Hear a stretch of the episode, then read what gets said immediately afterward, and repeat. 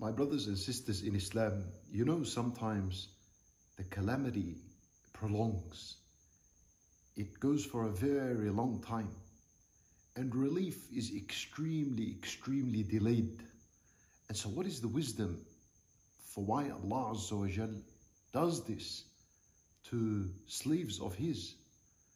Ibn Rajab rahimahullah, he mentions from among many wisdoms, one beautiful wisdom and he says that the calamity, it prolongs so that a person, a believer, can continue, continue to lose hope in people that he was depending on for relief and help. Allahu Akbar.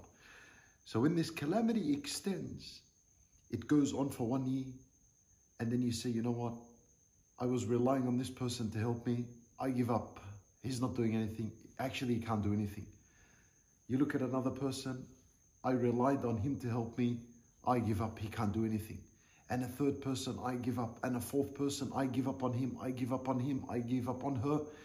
Until a person reaches a moment in where he genuinely acknowledges and realizes that no one could do anything for him except Allah subhanahu wa ta'ala.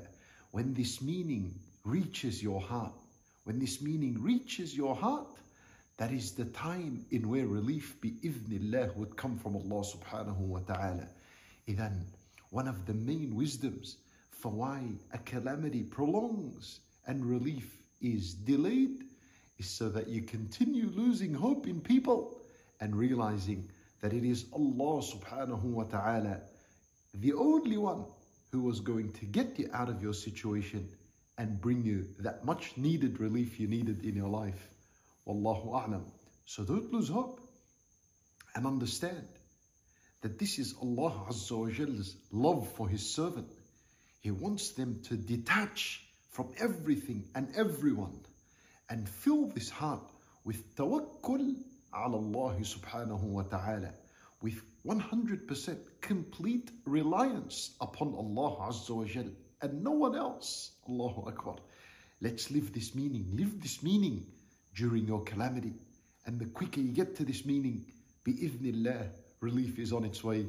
Allahu Alam.